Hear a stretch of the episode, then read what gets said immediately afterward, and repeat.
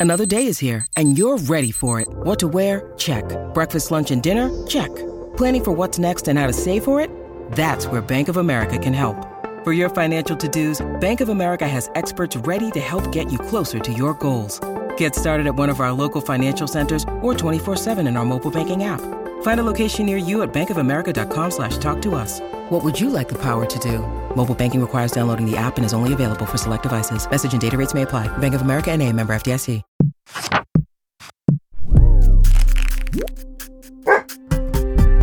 Una produzione Doghier. Le parole possono essere baci o proiettili. Veragheno. Sono Francesca Michelin e questo è Maschiacci. Uno spazio nato per dare spazio. Perché un giorno termini come ingegnera, avvocata e architetta saranno comuni. Perché un giorno anche i bagni degli uomini avranno i fasciatoi e non leggeremo più titoli come lei mette i pantaloni, lui fa il mammo e non sarà uno psichiatra a stabilire cosa è femminile e cosa no e non direte più alla sottoscritta pensa a cantare e un giorno camminando Comunicazione interna, la cantante Michelina è pregata di chiudere la sigla, grazie. Sì, sì, cioè, raga, io la sigla la chiudo, eh, però mi chiamo Francesca Michelin e sono una cantautrice.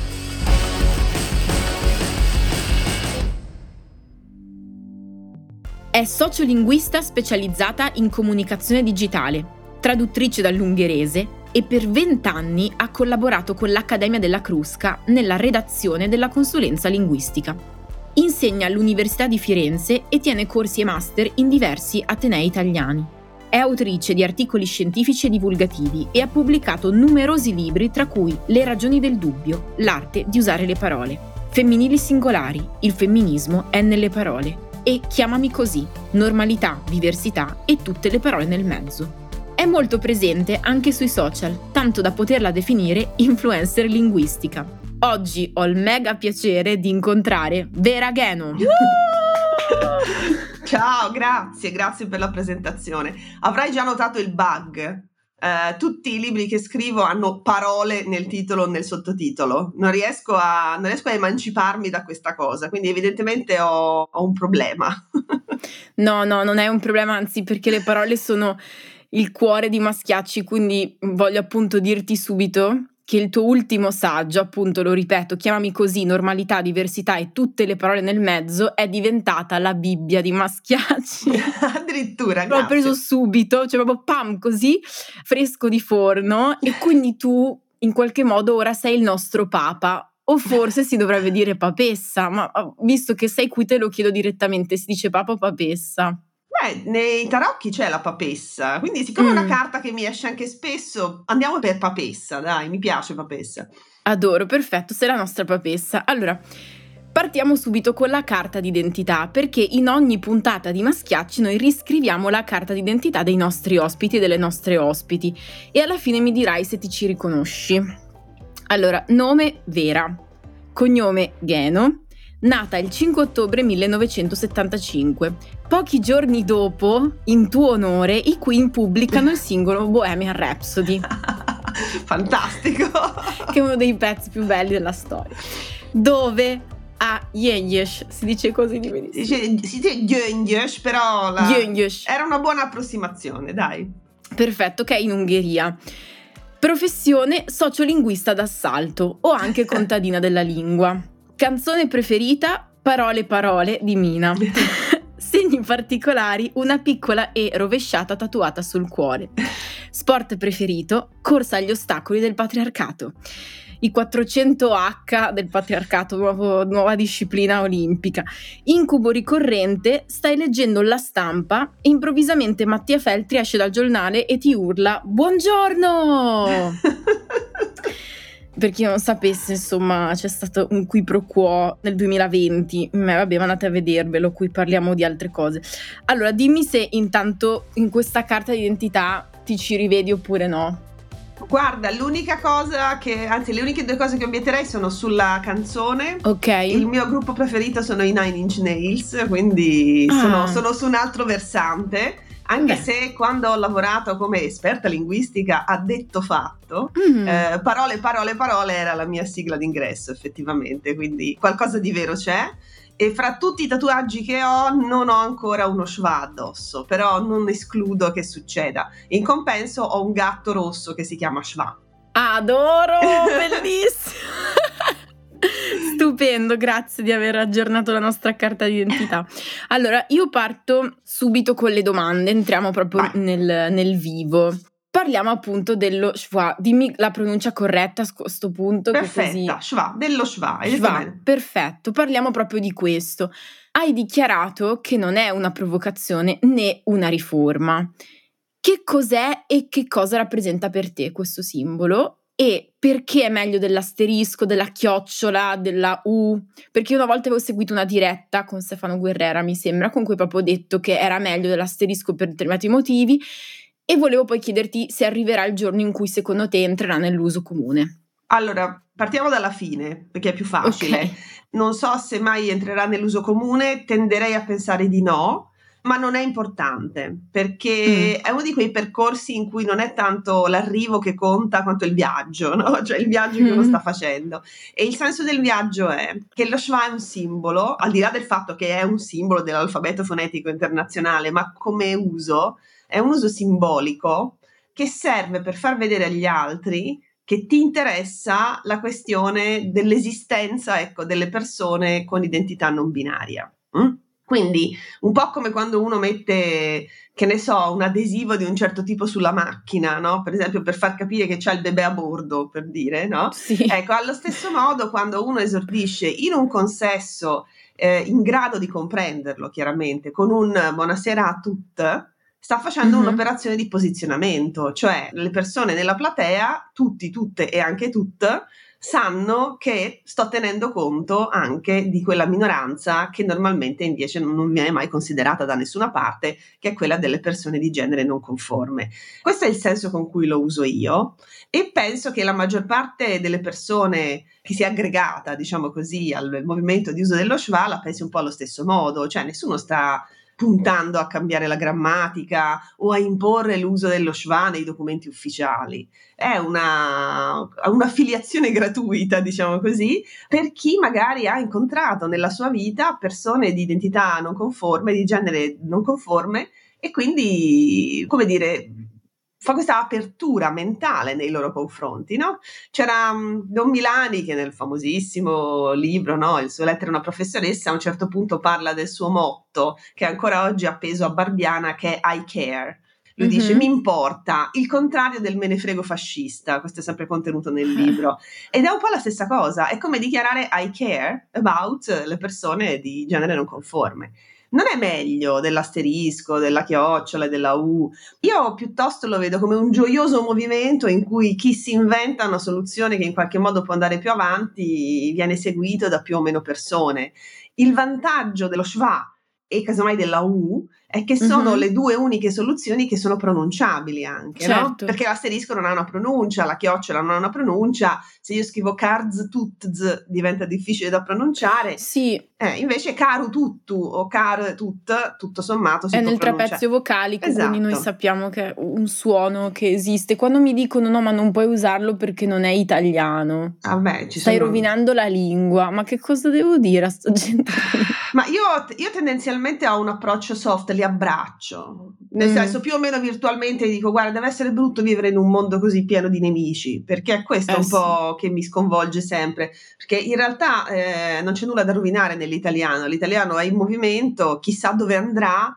Già oggi usiamo parole da tante lingue straniere, anche la e di about è uno schwa, ma quando parliamo in inglese non è che qualcuno Mm. ci insegue perché siamo italiani e quindi non possiamo usare l'inglese. Anche il nome della città dove sono nata, Gyeongyeosh, contiene questa Gye, che non è un suono Mhm. italiano, Vedi? ma appunto eh, succede, no? le lingue hanno tanti suoni. Poi rovinare, cosa vuol dire rovinare una lingua? Una lingua è lo strumento che le comunità dei parlanti usano per ehm, definire se stessi, definire le relazioni con le altre persone e etichettare il mondo, cioè chiamare le cose. E come strumento, siccome noi siamo in movimento, la realtà è in movimento, le relazioni sono in movimento, è ovvio che debba aggiornarsi anche la lingua. fino a non tanti anni fa questo problema delle persone di identità non binaria non esisteva. Wow, che bello parlare con te, ma te l'ho detto che sei la papessa. allora, come ti dicevo all'inizio, Chiamami così è diventata la nostra Bibbia. Quindi lo citeremo tantissimo nella nostra conversazione, cominciando dalla presentazione, dove Fabrizio Acanfora scrive la parola diversità è divenuta ormai una costante nella nostra quotidianità. Ma siamo sicuri di sapere che cosa significhi e soprattutto quale sia il suo ruolo fondamentale nella nostra comprensione del mondo?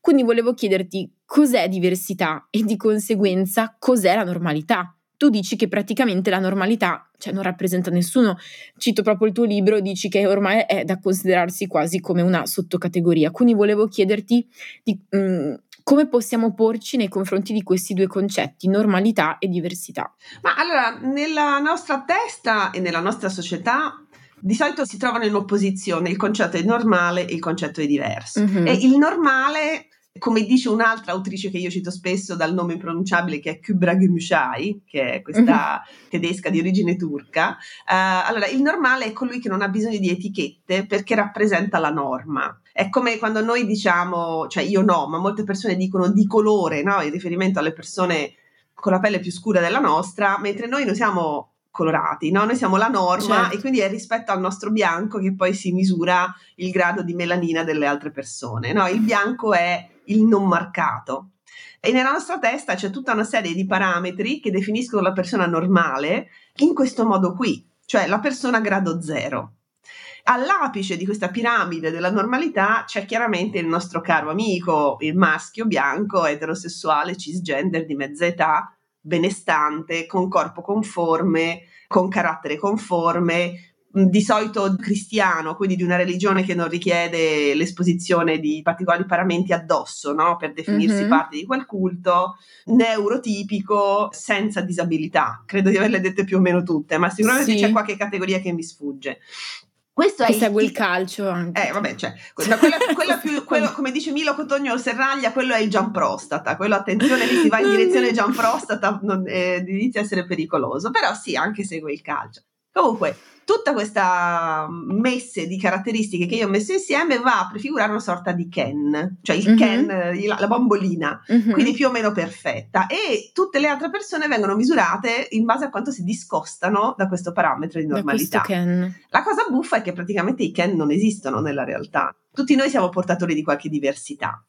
E allora quello che dice Fabrizio Canfra è diversità, diversity, soprattutto in inglese, più che voler dire quanto una persona si discosta da un parametro significa varietà ed è il modo in cui noi dovremmo iniziare a vedere la diversità, cioè non come la differenza misurata rispetto a un, a un punto zero, a un grado zero, ma come la normale varietà con la quale gli esseri umani si manifestano a questo mondo. Quindi alto, basso, moro, biondo, cisgender, transgender, omosessuale, eterosessuale, con disabilità, senza disabilità, non importa, siamo tutti parte di quella varietà umana. Questo è un po' il senso della, di come dovremmo vedere il concetto di diversità. Ma infatti ci sono tutta una serie di verbi che ti insegnano anche quando sei più piccolo, uh-huh. eh, tipo tollera, tollerare, no? Sì. Che sono estremamente insidiosi. Ma anche integrare è certo. estremamente insidioso, anche includere paradossalmente lo sì. è quando si dice linguaggio inclusivo, io sono, cioè dico sì, va bene, cioè ok, però non è proprio come vorrei chiamare questa cosa qui, mm-hmm. perché è sempre una persona che dall'alto del suo essere normocentrica dice ok, io ti tollero, quindi puoi stare a giocare con me nel mio giardino. Ah, io ti includo, quindi dai, entra pure che tu vai bene. Ah, io ti integro della serie, tu entri nella mia società e fai quello che faccio anche io, no? Sì. Ed è estremamente pericoloso, secondo me. Magari uno, uno, lo fa anche con buone intenzioni, no? Dice che è integrata, che è questa persona. E però a volte è pericoloso, un po' peric- pericoloso. Ma, ma Francesca, è molto semplice. Qual è, co- cos'è il concetto alla base di tutti questi termini che tu hai nominato? Cioè l'idea che comunque ci sia qualcuno che include e qualcuno che viene incluso, o meglio sì. che subisce l'inclusione, no? Eh, sempre a Canfora fa notare che includere o inclusione o inclusività in qualche modo toglie agency, toglie agentività alle persone che poi finiscono per venire incluse. Um, certo. Facciamo un esempio anche a beneficio di chi ci ascolta per comprendere meglio. Um, prima delle elezioni c'è stata la famosa irruzione del sedicente attivista LGBT sul palco sì. di Giorgia Meloni. Sì. E una delle cose che ha detto Giorgia Meloni è stata avete già eh, le unioni civili, non dovete protestare per i matrimoni, avete già le unioni civili. Mm-hmm. Secondo me è un buon esempio di quello che molto spesso passa sotto il cappello di inclusione, cioè io normale ho già dato un tot di diritti a te diverso e quindi te ne devi stare buono. Uno dei frutti avvelenati, per così dire, sia del concetto di tolleranza, sia di quello di integrazione, ma anche di quello di inclusione che oggi va tanto, è quello di avere la pretesa di decidere quanto come, perché, in che modo, dove io possa includere o decidere di non includere le persone. Se le persone omosessuali valessero come, o altrosessuali valessero come le persone eterosessuali, questo discorso non avrebbe senso. Cioè, perché tu devi decidere che io posso arrivare a questo, ma non a più di questo? Capito? Non so se era. No, certo. Mm. Tra l'altro, tu dici, oltre a essere la nostra una società normocentrica di fatto, è anche androcentrica. Beh, sì. E poi citi questo episodio, adesso io mi cazzano tutti perché Lidia, poet, poeta. No, poet, poet, va benissimo. Poet, se vuoi a chi ci sta ascoltando raccontare un po' questo episodio, spiegare anche il concetto di androcentrismo, mm-hmm. secondo me sarebbe interessante. Certo, ah, vabbè, allora, androcentrismo come si può intuire dalla parola vuol dire mh, mm, messa al centro del maschio. Mm? Vabbè, di solito quando attacco questo discorso ci sono frotte di persone che arrivano e mi danno di misandrica. Premetto che io non odio i maschi, anzi, tendenzialmente sono una placida donna eh, eterosessuale cisgender, quindi anzi, i maschi mi piacciono molto, ma non è questo il punto. Qui si parla di una questione sistemica e storica. Eh, esatto. Allora, storicamente le nostre società sono androcentriche, lo dimostrano i nostri libri di storia, le nostre letterature nei nostri libri di filosofia. Io non so te perché tu sei un po' più giovane di me per fortuna, ma io di scrittrici ne ho studiate pochissime, antologizzate. No, io non ho studiato quasi nessuna. Eh, forse Ada Negri. Forse Saffo e Virginia Woolf, eh, basta. Vai, dai, boh. no, forse aggiungiamo Qualcosa Grazia Deledda perché, insomma, per la sua storia. No, per esempio, io una grandissima scrittrice come Anna Banti eh, al liceo non l'ho mai affrontata, l'ho, no, l'ho scoperta no, all'università e solo molto dopo ho scoperto che era pure lesbica, quindi questo all'università non era neanche detto, perché figurati se si può parlare mm-hmm. della queerness. Comunque, detto questo, cioè noi studiamo su libri che sono a impostazione maschile e quindi è ovvio che poi tendiamo a riprodurre quest'idea che le donne fossero sempre state collaterali nella società. Eh, no? sì. eh, e questo è un po' l'androcentrismo, che poi ha delle ricadute maschili evidenti. Per esempio, tutti noi abbiamo studiato su vocabolari che pongono sempre il maschile come forma base. Eh, e questa cosa però non viene mai problematizzata, no? La diamo per scontata. Beh, è ovvio che se io trovo bellissima devo andare a cercare bello. Non è una cosa sulla quale ci interroghiamo. E da questo punto di vista è anche interessante quello che recentemente ha fatto il nuovissimo vocabolario Treccani, che sì. per la prima volta mette a lemma, cioè in cima proprio alla voce, sia il maschile sia il femminile per una serie di sostantivi che hanno il maschile e il femminile e per gli aggettivi, quelli normali a due uscite, insomma, no? che hanno il maschile e il femminile.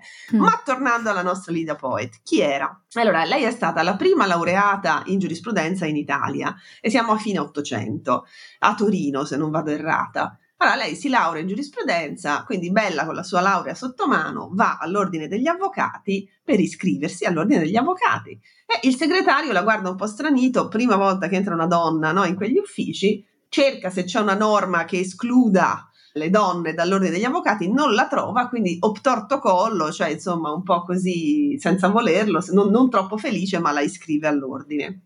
Poi arriva il controllore dello Stato, chiamiamolo così, il regio messo, non mi ricordo, c'aveva un titolo del genere, vede questa cosa, si incazza tantissimo, cancella l'iscrizione di Lidia Poeta all'ordine e quando gli viene chiesto perché, dice: Beh, intanto per far sì che le donne possano entrare nell'ordine ci vorrebbe una regola apposta, ma quindi rigira la frittata. Mm-hmm. Eh, e poi dice non esiste neanche la parola avvocata, perché la parola avvocata è usata solo per la Madonna, no? L'invocazione alla Madonna, no? avvocata nostra. Avvocata nostra. Quindi, siccome non c'è la parola avvocata per indicare una donna che fa l'avvocato, non ci può essere neanche la donna che fa l'avvocato. Cioè lui rigira la cosa, di solito funziona che i nomi sono conseguenza delle cose, nella sua testa le cose sarebbero diventate conseguenza dei nomi. Siccome non c'è la parola, non può esserci la persona. Ovviamente è l'esatto contrario. Cioè, avvocata non era mai stato usato nei confronti di una donna perché non ce n'erano. Mm? Ora, Lidia Poet era una che i napoletani direbbero aveva una certa cazzimma, no? Cioè era una che non aveva paura a insistere. Praticamente ha passato la sua vita a esercitare eh, l'avvocatura senza essere nell'ordine, quindi diciamo non potendosi intestare i meriti che poi riusciva a ottenere, però ha continuato a lottare per riuscire a iscriversi all'ordine e alla fine, alla soglia dei 60 anni, ha ottenuto l'iscrizione però ci sono voluti 60 anni.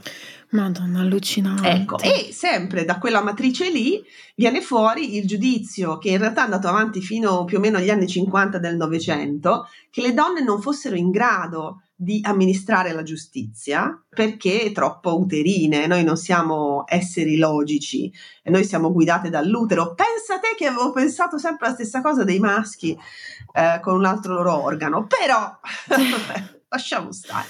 Ma infatti dopo volevo chiederti una cosa proprio su, su questa degli organi. Ehm, vabbè, discorso, ci arriviamo dopo.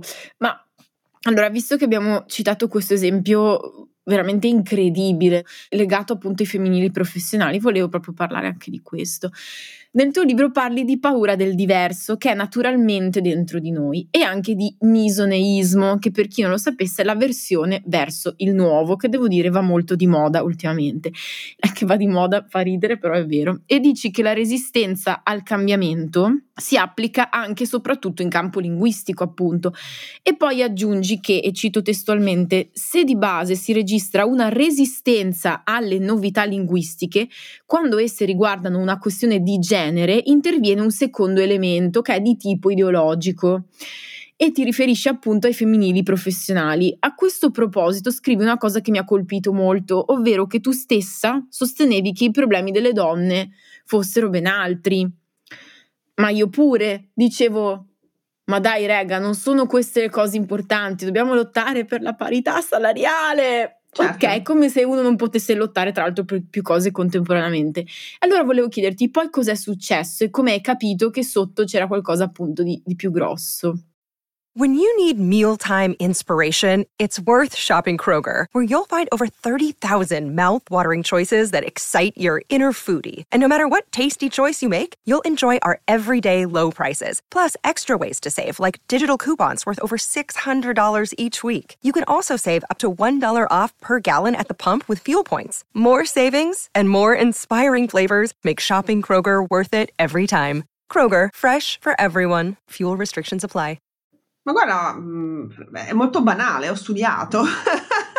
Eh, yeah, diciamolo. No, no, eh. perché no, è, ma è, vero. è sempre molto importante. Io lo dico sempre anche al, alle mie colleghe, ai miei colleghi di attivismo. Mm-hmm. Eh, bisogna studiare, perché eh, se, sì, se so. non si studia si arriva a dire delle sciocchezze per non dire di peggio, anche involontariamente. E poi possiamo pure fare esempi di quello se ti interessa. Però eh, studiando, lavorando su, sulla lingua, ho scoperto l'esistenza di tanti studi in campo psicolinguistico, per esempio, che mostrano come, per esempio, il maschile sovraesteso non sia neutro per il nostro cervello. Cioè, ci sono degli studi empirici che dimostrano che comunque quando tu usi il maschile sovraesteso, anche se sotto sotto sai che in italiano si può usare anche per il femminile, no? a includere anche il femminile, in realtà in prima battuta dal nostro cervello viene decodificato come maschile, con le conseguenze del caso. Uno dei, degli esperimenti di laboratorio che sono stati fatti è proprio scemetto, però metti insieme una grande quantità di persone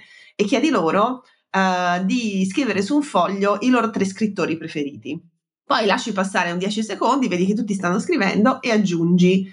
Ovviamente scrittori comprende anche scrittrici, perché lo sappiamo che il maschile può essere usato in maniera sovraestesa. Guarda quante persone cancellano.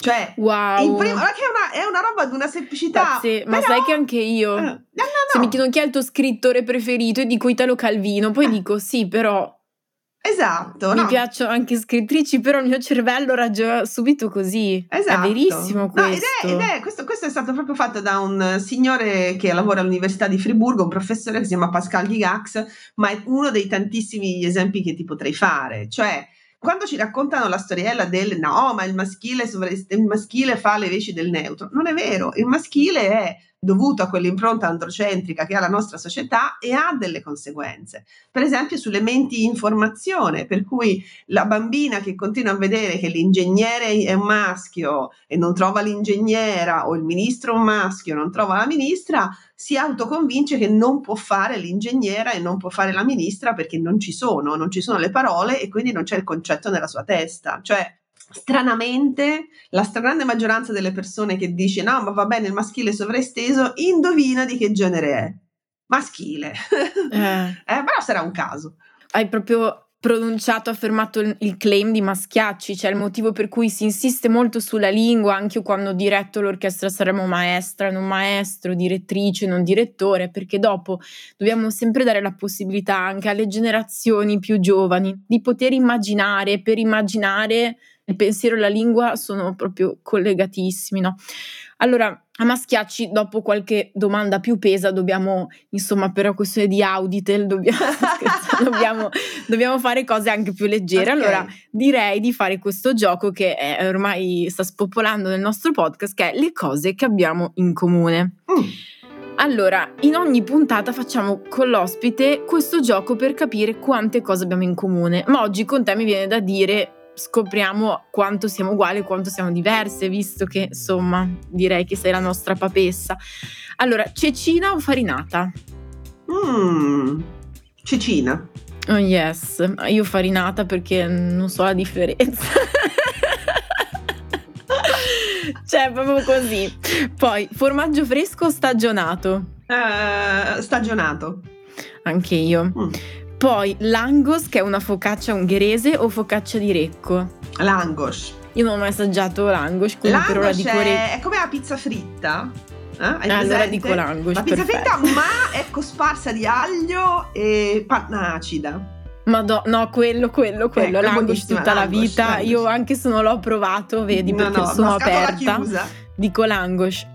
um, Tra l'altro, una parentesi, scusa, ma il salame ungherese esiste in Ungheria? Certo, sì, sì, il salame ungherese esiste in Ungheria e è grande tradizione mangiarlo per colazione sul pane e burro, cosa che io faccio regolarmente. Che boh, ma, ma, mm, ma, è proprio quello che mangiamo qua, ovviamente mm, migliore. È, è, una versione un po' addomesticata quella che c'è qua. Mm, eh, però a volte nelle, come si dice, nei posti quelli gourmet, nelle salumerie, quelle fighette, trovi anche salame ungherese ungherese cioè proprio ungherese che, che, è di marca Pic o Hertz. Eh? Comunque, se ti capita. Wow, eh, no, io mi farò una cultura. Voglio andare a vedere il Gran Premio in Ungheria, che così là mi faccio pure tour okay. gastronomico. A proposito, Chianti oppure. Eh. Oddio, Tokaji. Tokaji Azu? No. Ah, Tokoi Osu. Tokoi Osu. Eh. Eh, ah, ne, ne, in realtà nessuno dei due. Mm. Benissimo. No, perché preferisco i vini bianchi, quindi l'osso. Che no. quelli rossi ti fanno addormentare tantissimo, devo eh, dire. Sì, poi, poi, se è buono io bevo tutto, però non bevo birra, per esempio, bevo tanto vino. Bene, allora, mh, mm, appena sveglia silenzio musica a palla? Silenzio. Quando sei nervosa, stomaco chiuso o frigorifero aperto? Mm, stomaco aperto e frigorifero chiuso. Ok. Benissimo, anche io. Una persona ti saluta come se vi conoscesse da anni, ma tu non ti ricordi di lei. Glielo confessi scusandoti o la secondi facendo finta di nulla? Io faccio finta di nulla. Scusatemi tutti, ma anch'io, anch'io. Eh, ma sì, ma raga, ma io non mi ricordo di È quello, no. è quello. Ti ricordi siamo andati in gita insieme in Polinesia, no? No, purtroppo è imbarazzantissimo, ma il sorriso è sincero, però non mi ricordo chi siete. Ti urta di più, ho uscito il cane o se io avrei? Madonna, non riesco neanche a dirlo. Se io avrei, mi, mi urta di più, però non mi dà neanche così fastidio. Eh. Sai cosa mi dà fastidio? Il piuttosto che usato alla milanese. Dai, ecco, parentesi, spieghiamo questa cosa del piuttosto che, che io ogni volta cerco di concentrarmi per capire come devo usarlo e sbaglio. Vai. No, allora, eh, preferisco comprarmi gli stivali alti piuttosto che quelli alla caviglia, qui va bene perché ho espresso una preferenza. Se invece dico, ma questa sera mangerei risotto piuttosto che pizza, piuttosto che insalata, piuttosto che... Qui sto usando piuttosto che come o, ok? E il piuttosto che usato come o cioè come disgiuntiva è sbagliato. Cioè una cosa... non è oppure. No, è esatto. Piuttosto che okay. non corrisponde a oppure, piuttosto che corrisponde a invece di, ok? Corrisponde invece di Mm. perfetto. Fissiamocelo nella testa, raga. Prendete un bigliettino, scrivetevelo. Però fa figo. Io veramente faccio Cioè, io, io vivo, vivo parte della mia vita a Milano e quindi so che questa piuttosto che è molto comune. Vabbè, ormai ci ho fatto anche l'orecchio, però mi dà molto più fastidio del se io sarei. Devo essere sincera. Mm. E scusa, ma ti dà più fastidio po' con l'accento o qual è con l'apostrofo? Ma guarda, eh, sono sulla strada dello zen linguistico, sono troppo avanti, quindi queste cose non mi danno particolare fastidio perché hanno una spiegazione. Non sei nazi grammar, No, come so- si dice? non sono grammar nazi. Grammar nazi. No, non sono grammar nazi. Andiamo avanti. Tra l'altro, appunto, abbiamo fatto questo gioco, allora io quindi ti chiedo, visto Sì. che abbiamo fatto o o, che Mm. non è piuttosto che eh, inclusività o convivenza delle diversità? Convivenza della diversità o convivenza delle differenze e anche qui è cheat Fabrizio Acanfora, è lui che ha inventato la definizione. Il nostro vescovo Sì. eh, di Maschiacci. Allora, ti chiedo pure, e questa è provocatoria, panel o manel?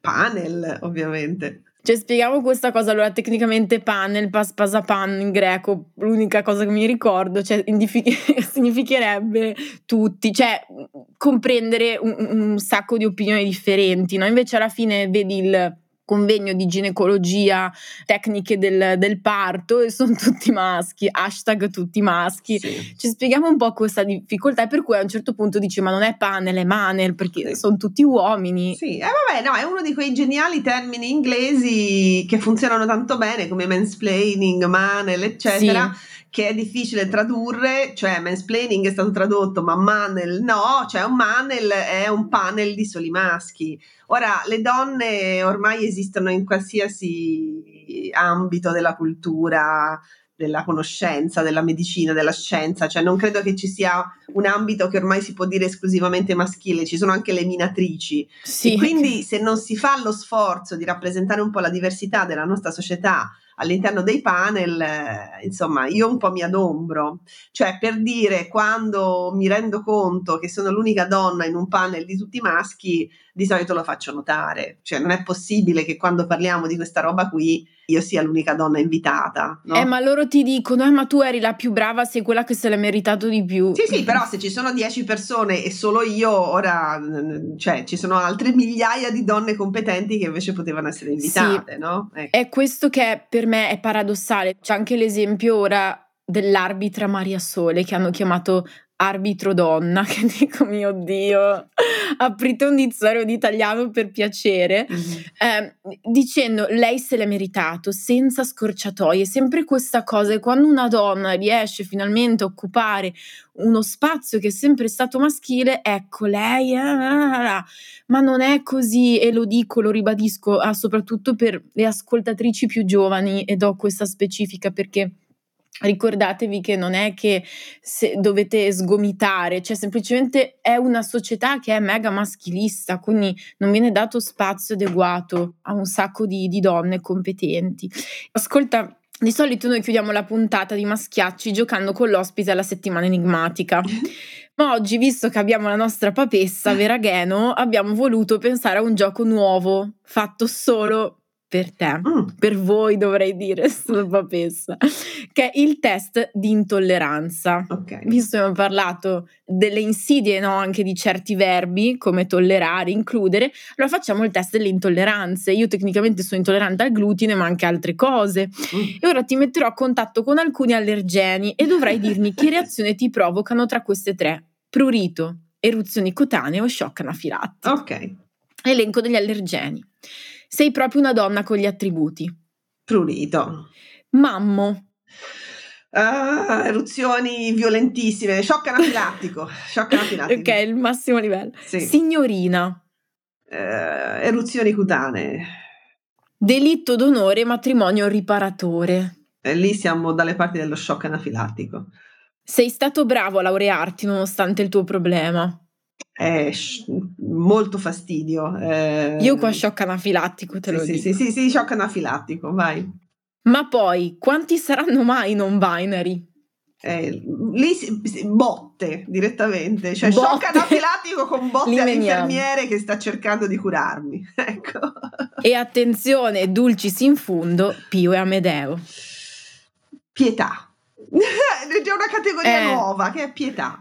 Sai, questa cosa qua, mm, esatto, io non è che mi arrabbio più, è proprio dire mm, pietà e soprattutto quello che hai detto, cioè vorrei ribadirlo, bisogna studiare. Mm.